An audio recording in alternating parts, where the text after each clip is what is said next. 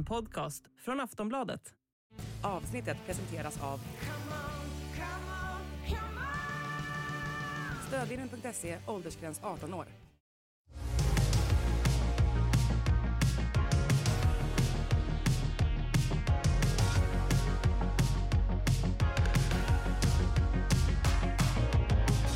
Välkomna tillbaka! Det står 2023 i våra almanackor och en runda till har fått en liten ny kostym. Som ni märkte i vårt nyårsavsnitt så var det ju Soraya Hashims sista avsnitt av den här podden.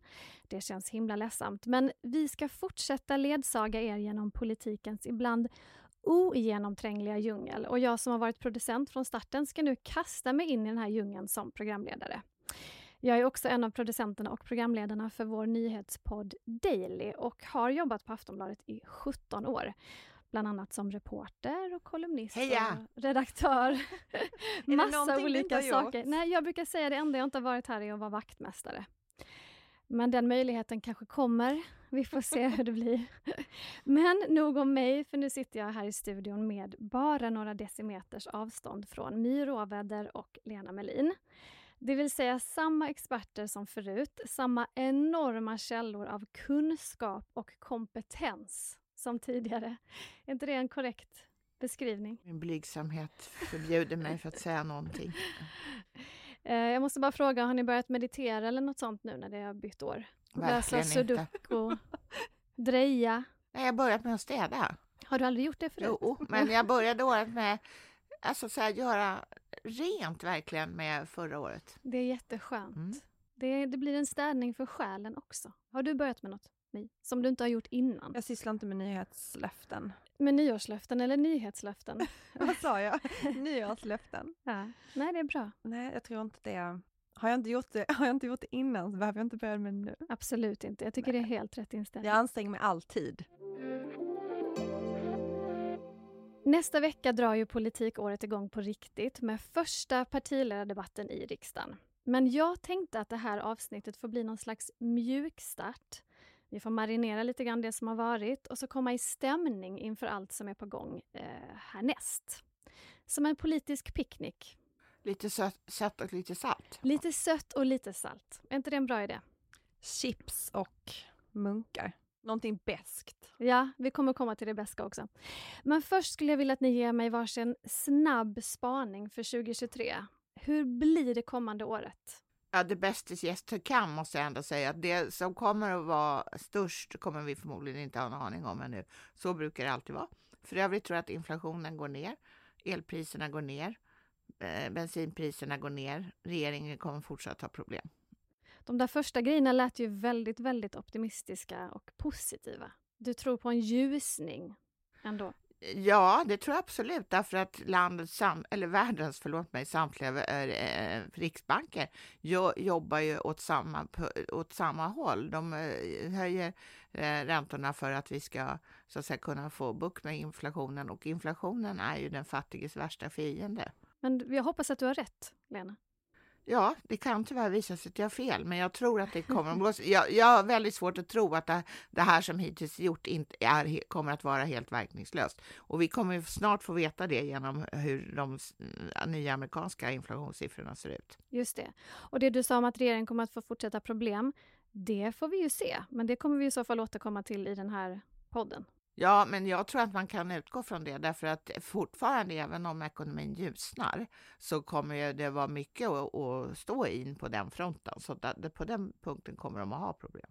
My, Då tänkte jag ta en helt ytlig spaning istället. Ja. Eh, men jag tänker att det ska bli spännande att se och följa Ulf Kristerssons humör. okej berätta. Vad är det för fel att- på hans humör? Nej men det är ju alltid den personliga utvecklingen att bli statsminister. De ändrar personlighet, ofta till det sämre. och eh, vi, jag tycker redan man börjar se att det börjar bli liksom lite irriterat och lite surt. Jag reagerade på att han la upp så många bilder från Harpsund i julas och det var det fler som kommenterade. Så här, är det någon som vet om Ulf Kristersson har varit på Harpsund? Han kändes väldigt pigg han på att lägga ut. väl där, Ja. till skillnad från många andra platser gissar jag, för det är ju så att man får lite, ett lite hårdare liv helt enkelt. Och jag vill inte vara så ytlig att prata om hur eh, statsledare åldras under sina... Obama tänker du på då jag kanske? tänker Ja. 100% på Obama. Mm. Eh, men så jag tycker att det är alltid en spännande utveckling att se. Och särskilt nu när det är första året. Det ska bli Hur ser väldigt hårfärgen spännande. ut? Hur ser humöret ut?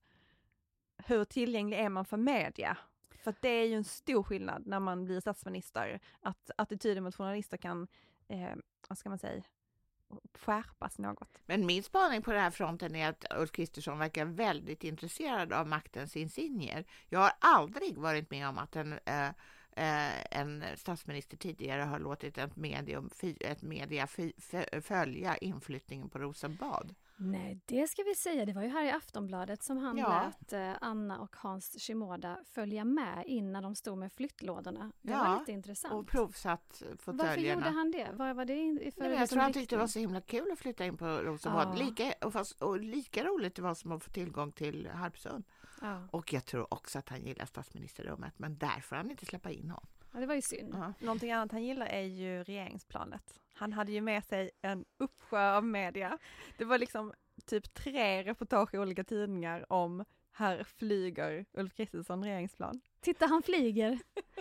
Titta, han flyger igen. Och nu påminns jag igen om det här med att han hade ramat in eh, löpsedeln från när han blev statsminister hemma i Strängnäs. Det är kanske hans barndomsdröm nu som har gått i uppfyllelse. Ja, det kan ju vara och det är ju väldigt gulligt om han är, om, och att han gläds för detta. Det som jag oroar mig för är ju då att det här att gå omkring och spankulera och känna efter hur kul det är att bo i Sagerska huset eller på Harpsund eller åka flyga regeringsplan tar för mycket tid. Han har inte tid med sånt där och hålla på och fjompa sig. Det händer ju saker i världen, Mm. så att säga. Och vi ska börja med något som har hänt precis i år, igår till och med. Och det är då inte något som har med Moderaterna att göra, men med Centerpartiet. För valberedningen har nu bestämt sig för sin kandidat. Det blev inte Elisabeth Thand Ringqvist, det blev inte Daniel Bäckström, det blev Muharrem Murre Demirok. Som själv kallar sig Murre, ska vi säga. Eh, Och han är från Linköping, bara en sån sak. Han har varit kommunalråd där. Han är från Stockholm, men han bor Jaha. i Linköping. Ja, jag Ja, tar fast tillbaka allt. Ja, men han har ju bott, jätte, han, är, han är född i Huddinge Kan Linköping få och, vara och sen har han ju bott där jättelänge. Ja, Ja. vi ger det till Linköping tycker jag. Det kan Mm. de behöva. Men, men eh, vad var er reaktion? Eh, En av er var förvånad, en var inte så förvånad.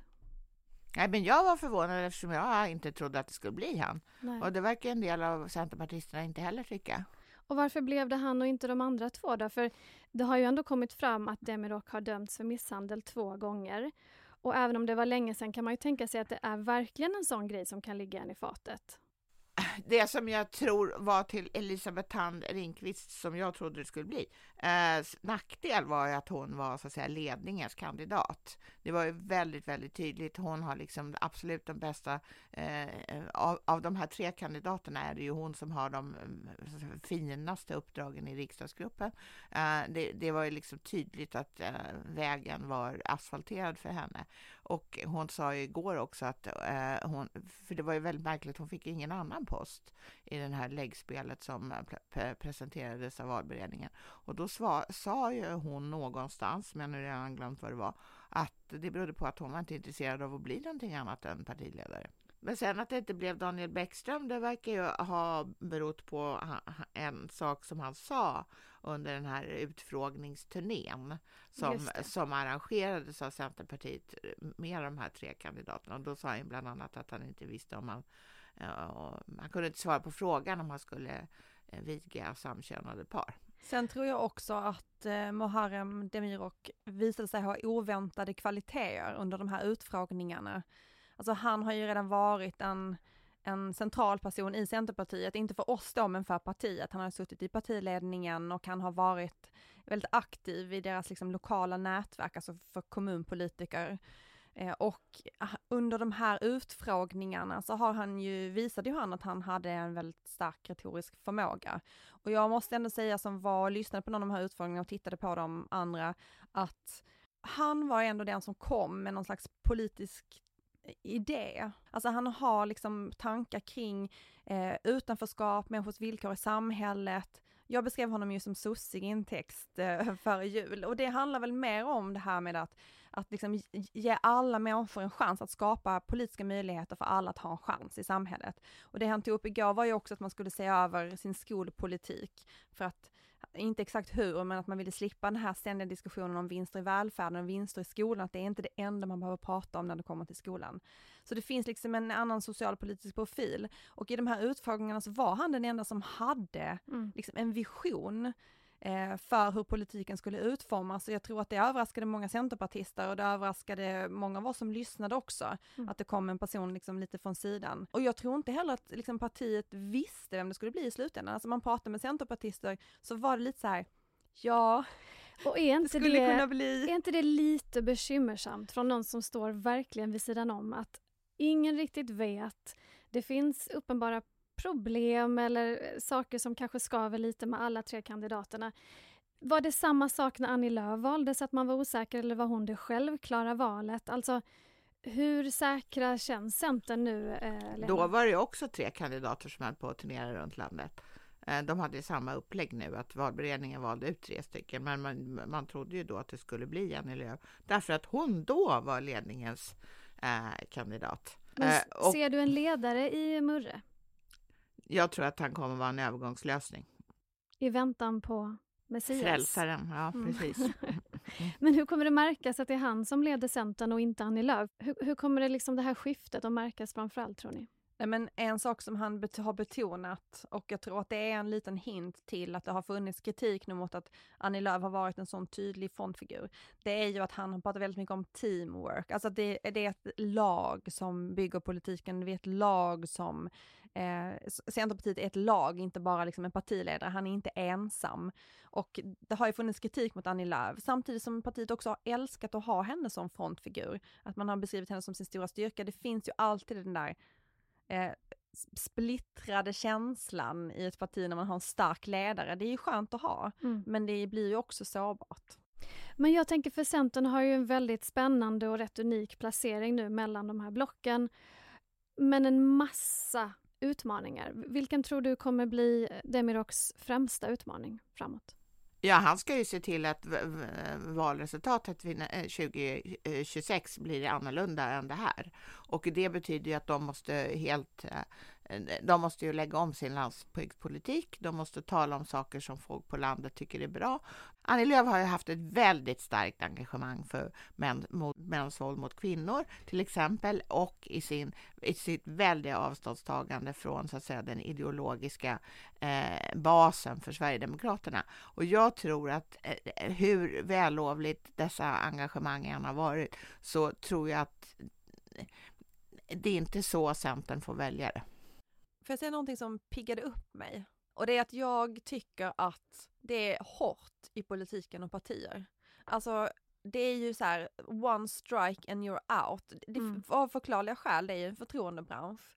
Men det piggade ändå upp, tyckte jag, att det är ett parti som säger så här, okej, okay, du har gjort saker i din ungdom eh, och det har vi gått vidare från. Alltså att man stod jag kände för exakt det. Likadant. Att man stod för det och var så här, det är inte en strike out. Nej, vi kan inte bara ha perfekta människor som ska Men det jag tycker är väldigt illa i den här frågan är att han aldrig har sagt någonting. Det är ju det stora misstaget. inte ens i sin kandidatförsäkran. Nej, det är otroligt. Ja, och det, det, om, det nu, om vi nu är så vidsynta, så varför kunde han inte säga det redan då?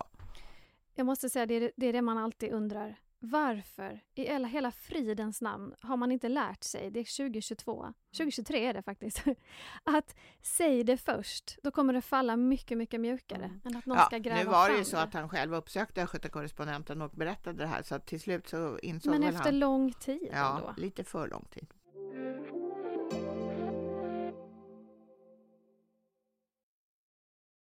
Lena, vi har fått en alldeles färsk väljarbarometer från Aftonbladet Demoskop. Ja.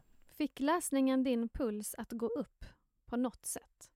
Ja, det måste jag ändå säga. Eh, därför att Miljöpartiet har enligt vår senaste väljarbarometer tappat hälften av de väljare de hade på valdagen. Och då var det ändå inte många de hade. Nej, de hade 5,1 procent och nu är de nere på 2,4 så det är alltså mer än hälften som har försvunnit sedan Aj, dess. aj, aj. Och det är inte så konstigt. Miljöpartiet har ju väldigt svårt att hitta någon, ut, något utrymme på dagens politiska scen. Vilket som vi har konstaterat så många gånger är otroligt med tanke på att världen ändå brinner och befinner sig i någon slags Abs- akut hälsoläge. Absolut, men, men eh, nu är det så att liksom regeringen och dess stödpartier har egen majoritet. Så att eh, Miljöpartiets eh, chans att hamna i fokus det är att de kommer med så osatans bra idéer så att ingen kan liksom låta bli att lyssna på dem. Och det har de inte gjort än. Men det kanske kommer. Man får lite panik å deras vägnar. Lite Mm. panik. Ja. Men det går ju bättre för Sverigedemokraterna då. Eh, om vi ska ta liksom vinnaren här i Ja. Demoskops mätning. Ja, alltså de, de har ju ta- tappat tidigare sen valet, precis som de andra partierna i den här Tidökonstellationen.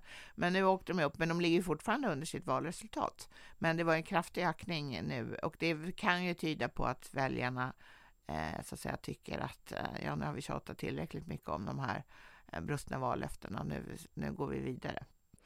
På tal om de här brustna vallöftena, det har ju varit elstöd, amorteringskrav, dieselpriser och många har varit väldigt arga. Andra säger, ja men låt dem få tid på sig nu, regeringen, innan vi fäller vår dom. Men hur har den här svekdebatten påverkat opinionen in i det nya året? Eh, alltså, hur, hur ser siffrorna för Moderaterna ut till exempel? De ligger ju också eh, över, eh, över sitt valresultat. Och eh, det är egentligen bara tre partier som gör, eller det är bara tre partier som gör det. Det är Sverigedemokraterna, det är Moderaterna och då är Socialdemokraterna. Det där beror ju delvis på att, att ja, det, här, det där är de två bärande partierna på ena sidan då i, i regeringskonstellationen och det andra är det, är det tongivande oppositionspartiet. Så att de andra hamnar ju lite i, i bakgrunden. Men det handlar också kanske, och det vet man ju inte, men det kan också handla om en allmän polarisering av det politiska eh, fältet. Hur menar du då? Att, man, att hela politiken dras åt mer och mer åt höger och vänster och mindre och mindre åt mitten. Nu ska vi backa bandet lite till Sälen. I helgen och i början av veckan var det Folk och Försvar där, en årlig konferens där man diskuterar säkerhetspolitik ur olika vinklar och perspektiv. Kan man beskriva det så? Eh, ja, bland annat. Bland annat. Vad vill du många sätt. tillägga om Folk och Försvar? Ja, vi kan gå in på det. Det finns många olika Ja, för du var ju där. Ja, precis. Ja. Jag vill veta hur möpig stämningen var, alltså hur många militärt överintresserade personer rymdes i de här lokalerna. Och då inkluderar vi dig. Ehm, ja, alltså alla som var där skulle jag ändå säga är väl kanske någon slags, har någon slags möpighet. Eh, och då journalisterna. Eller jag vet kanske inte, jag är kanske inte en möp, men jag är ju väldigt intresserad av beredskap. Jag tycker det är en väldigt spännande Det är du fråga. verkligen. Ja, för det är ju lite mer av en filosofisk fråga, eh, kanske än just hur många korvetter har Sverige? Mm. Eh, och olika typer av stridsförband och system. Jag kan inte de här termerna. Men de människorna finns ju också här och det är ju alltid spännande tycker jag, när man får eh, ta ett steg in i en helt egen värld som eh, Folk och Försvar är. En sak som hände på Folk och Försvar var ju att Ulf Kristersson pratade om Turkiet och vår pågående NATO-process.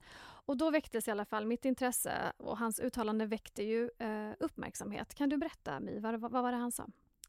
Ja men det var ju inte helt oväntat väldigt mycket snack om Sveriges relation med Turkiet eftersom NATO var ju en av rubrikerna på de, den första dagen. Och då fick man ju också se svenska politiker glittra i ögonen och titta på Jens Stoltenberg. Men det var en, det är en helt Åh, egen Jens historia. Stoltenberg ja, var han där. var där och hade lite internationell flärd till hela ehm, Pratade han sin smurf-engelska? Nej, han gjorde inte Nej, det synd. Han pratade norska.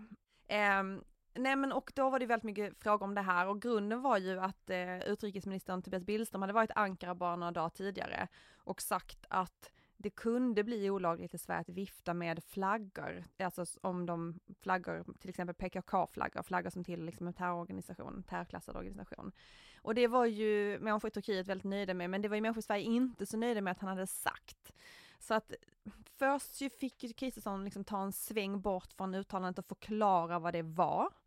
Eh, och sen fick han ju ännu mer, och då menar man ju att det var att det handlar om att det finns en, ska komma en terrorlagstiftning, eller en lagstiftning i Sverige som handlar om att, eh, att man är med i en terrororganisation och det ska bli olagligt. Och då skulle det kunna vara ett bevis för att man är med i en terrororganisation om man viftar en terroristorganisations flagga. Det var en svårare förklaring än vad Billström hade gett sken av från början. Men sen fick han ju också frågor om de här kraven från Turkiet att lämna ut olika människor till Turkiet. Eh, och det var där som han, som Kristersson då, fick lite problem var han skulle trampa, för då sa han ju så här, vi har ett memorandum, alla punkterna på det här memorandumet som vi kom överens om i Madrid, eh, håller vi på, har vi uppfyllt eller håller på att uppfylla, det finns inga förhandlingar.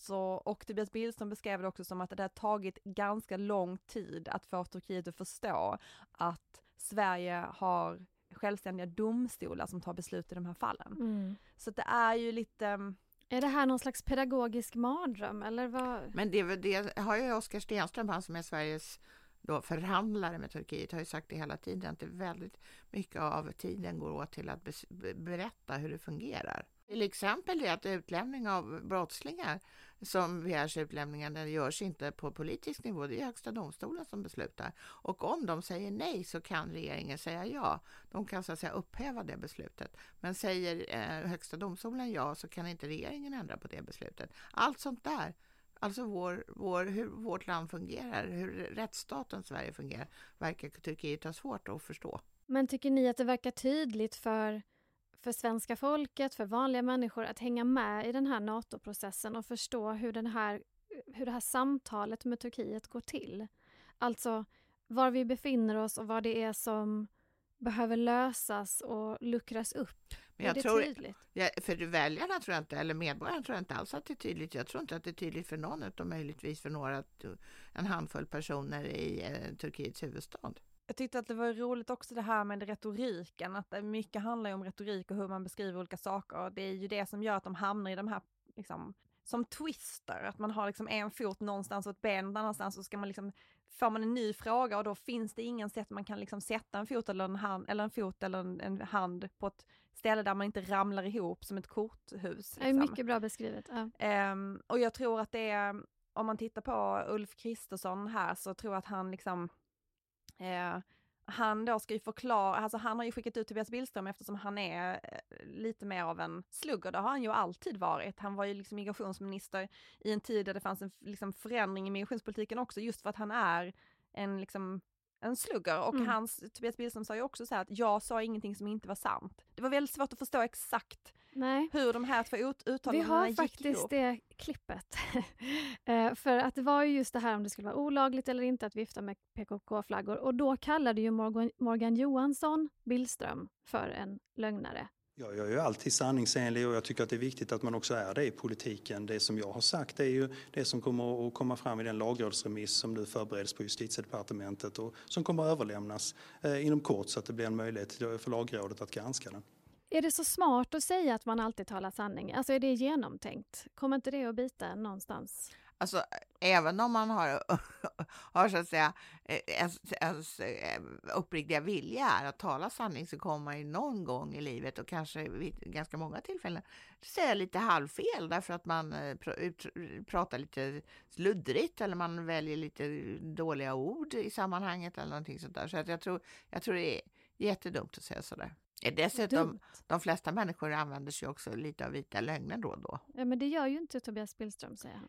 Nej, men han, han hade ju väldigt så här, för det, någonting som ändå var annorlunda på Folk och Försvar, det var ju att det fanns de hade presskonferenser som var mer som samtal med journalister, alltså de var lite mer informella, de sändes ingenstans, alltså det var ju en presskonferens men eh, ofta var det att de bara kom in och tog frågor och då fanns det ju möjlighet att förklara saker lite mer. Och då förklarade Tobias Billström det med att han hade ju sagt it could become illegal. Inte should, inte would. Mm, vi pratar konsonanter här. Alltså att det var verkligen så här att det var liksom nyansen i ordet, alltså att det kunde bli olagligt, det borde inte, det kommer inte bli, men det kunde. Och att med Semantik. det hade han aldrig lovat någonting. Men han sa ju en annan Han sak också som var att eh, ja, det var ju inte vem som helst som skulle vifta med den där flaggan och för att det skulle vara så att säga illavarslande, utan det var ju om man hade i ett sammanhang. Så att om jag sprang omkring med en sån här flagga så skulle väl inte det vara så farligt eftersom inte jag är terrorist. Men det var den sammanlagda stämplingen av en person eller uppfattningen av en person var terrorist eller inte. Då kunde man väga in det där. Och det kan man ju säga, men jag vill också säga att det fanns en del vänsterpartister som var väldigt irriterade med tanke på att de då viftade en PKK-flagga. Eh, eller att det fanns vänsterpartister som hade viftat med PKK-flaggorna i Almedalen i somras. Inte för att partiet tycker att det var en bra idé, men jag tror att det liksom också fanns så här en irritation över att det var så här exemplet på det skulle kunna vara olagligt att vifta en PKK-flagga. Men notera nu att Billström alltid talar sanning. Mm. Så nu vet vi det. Låt oss hålla det. Vi skriver upp det, vi broderar det. Jag är glad att jag inte är hans fru som behöver ha den här diskussionen med Ja. honom i det vanliga livet. Där Verkligen. han alltid talar sanning. Lämnade du verkligen eh, kläderna på kemtvätten igår? Jag- Ja, I could have. I could have and I should have. Ja. Det fanns annat fokus också på Folk och Försvar, för de senaste veckorna har ju dominerats av nyheter om skjutningar, gängbråk, mord, sprängningar, uppgörelser i undre världen skulle man kunna kalla det för. Och många är av naturliga skäl oroliga och rädda. Men du blir arg, du skrev det i en kolumn, Lena. Ja, men jag är trött på det här nu. Alltså jag, jag kan inte hålla på och engagera mig där längre. Jag vill inte vakna av att helikoptrar hovrar över mitt hus. Vad fick du för reaktioner när du skrev att du är arg? Eh, väldigt positiva. För det var, jag var inte den enda som var arg visade sig, utan de flesta var ganska arga, i alla fall de som hörde av sig. Hur hanterar regeringen det här nu att, att kriget mellan olika gäng verkar ha trappats upp, att vanliga människor riskerar att gå förbi eller att det sprängs i en trappuppgång? Alltså, vad gör de? Jag tycker inte att regeringen ska göra någonting annat än det de så att säga bör ägna sig åt, nämligen att ändra lagstiftning på det sätt som de tycker är lämpligt. Eller tillföra de medel som de tycker är lämpligt för polisens arbete. Det är klart de inte ska stå och liksom bry, hantera någonting sånt där. Finns det någonting i hur man hanterar det ur ett rent kommunikationsperspektiv? Jo, men det, det, det är klart att de ska svara på frågor om det här och hur. Eh, men det, de säger samma sak, det här är ett långvarigt arbete. Vi har skärper nu lagen, det är lagen DI och lagen SI. Och eh, ja, mm, vårt förtroende för polisen är obrutet, vilket det alltid är ända tills den sekund inte är det längre. Mm. För justitieminister Gunnar Strömmer har ju valsat runt en hel del i medierna senaste tiden och jag har uppfattat någon nyans av att han har riktat kritik mot polisen. Ja men det har han absolut gjort. Det var väldigt passivt aggressiv, får jag säga, för han fick också fråga om det här på Folk och Försvar. Men vad han sa då var ju precis som Lena sa, att man säger alltid så här, ja men vi har förtroendet fram tills vi inte har förtroende längre. Eh, och så sa han, han sa inte med det sagt som Magdalena Andersson brukar göra, men han sa något liknande. Det var liksom i, han gjorde en liten övergång och så sa han så här, vad jag kan säga är att vi har vanligtvis månadsartliga möten med polisen. Nu har vi dem en gång i veckan. Och i det så skulle jag säga att det ligger, och han menar också så här att om man tillför väldigt stora resurser så kan man också f- kanske förvänta sig att man kan se ett resultat av det. Så att det, det finns ju ändå någon slags underliggande kritik. Men också grejen att jag frågar det här med vad regeringen gör, det är ju för att en grej som det blåa laget verkligen tryckte på inför, lag, inför valet var ju att de skulle sätta stopp för skjutningarna, de skulle skapa trygghet. Det kändes ju mer eller mindre som ett vallöfte. Absolut, men redan i den första val, eh, riksdagsdebatten mellan, parti, me, me, mellan olika höga företrädare så var det här ju plötsligt inte någon quick fix, utan det här var plötsligt ett långdraget, väldigt mödosamt arbete som skulle sträcka sig över flera år. Och det fattar ju vilken människa som helst. Det är bara de som försökte ge sken av att det inte var så. Någonting som de förändrar nu i sin retorik, eller som de tar vidare i sin retorik, det är ju att man kallar dem för eh, liksom inrikes terrorister. Och det försöker de ju förstärka nu. De börjar prata mer om det. Man pratar mer och mer om det som liksom en samhällsomvälvande verksamhet. Att man, att man liksom attackerar samhället. Och det som Gunnar Strömmer då ville säga varför man kan göra det är för att de, de eh, eh, sysslar med väldigt mycket välfärdsbrott. Att det är liksom förutom narkotika så är det ju välfärdsbrotten som är deras stora inkomstkälla. Och det är liksom en attack då på samhället och att man vill sam, man vill liksom använda terrorlagstiftning på olika sätt för att komma åt den organiserade brottsligheten. De har ju också fått en del kritik eh, under valrörelsen som handlade om att men, ni vill skärpa brotten för en gängkriminell Eh, men ni vill inte skärpa brotten som slår någon, men inte någon som slår sin fru. Och då menar han att det här är ju skillnaden då, eh, varför liksom det är allvarliga brott på olika sätt eftersom det ena drabbar samhället och det andra drabbar en person. Det är ju också hemskt, men så att jag tror att vi kommer att höra ännu mer av, och det är ju liksom också en förändring i hur vi pratar om saker och ting, precis som migrationen har förändrats i hur vi pratar om det, så tror jag att det här också är någonting som kommer att normaliseras. Det var människor som tyckte att det var hårt i början, eh, men nu kommer vi nog se hur det här mer och mer kommer att vara liksom hur man beskriver den organiserade brottsligheten. Och kommer väljarna ha tålamod nu, Lena, med att om du säger att man förstår som väljare att det kommer att ta tid, att det är inte någonting man köper, att det finns en quick fix. Kommer väljarna ha det tålamod som krävs då för att det här tar tid? Nej, det tror jag inte. Därför att de har ju naturligtvis lyssnat på vad, vad, vad de här människorna säger eller har sagt under flera år. Representanter för framförallt Moderaterna och Sverigedemokraterna. Ja, det var en stark retorik som ja. var vi ska stoppa skjutningarna. Ja, och, och väldigt aggressivt på, säga, påpucklande på den regering som då satt och deras misslyckande på det här området. Det är klart att om man själv är lika dålig så kommer ju folk inte acceptera det.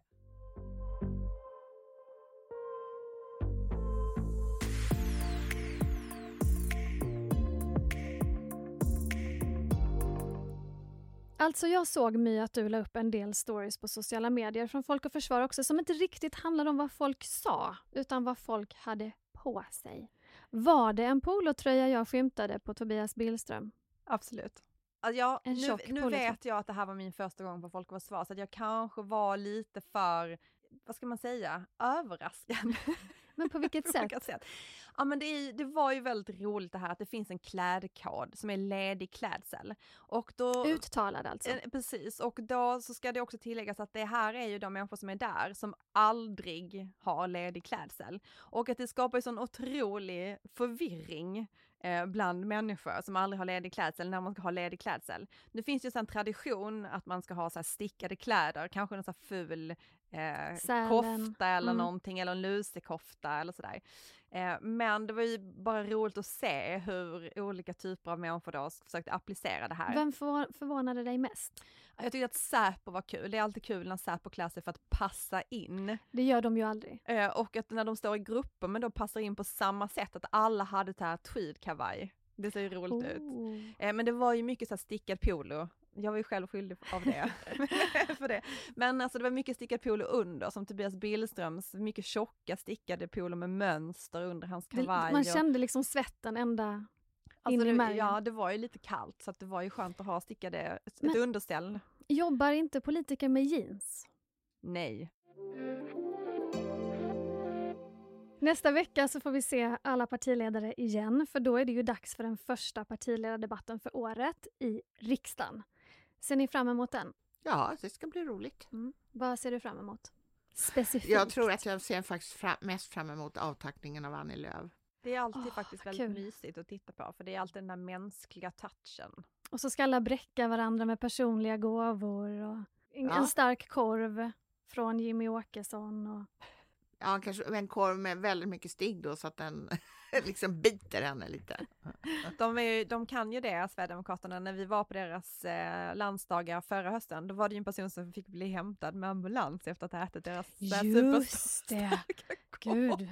Vi får hålla tummarna för att det inte blir några sådana incidenter nästa torsdag, ja. nästa onsdag ska jag säga.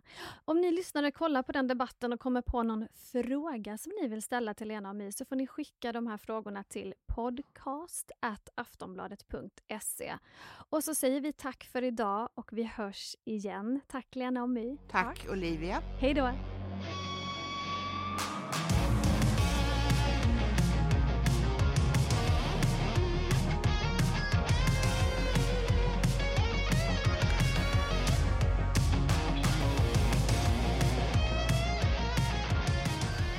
Du har lyssnat på en podcast från Aftonbladet Ansvarig utgivare är Lena K Samuelsson.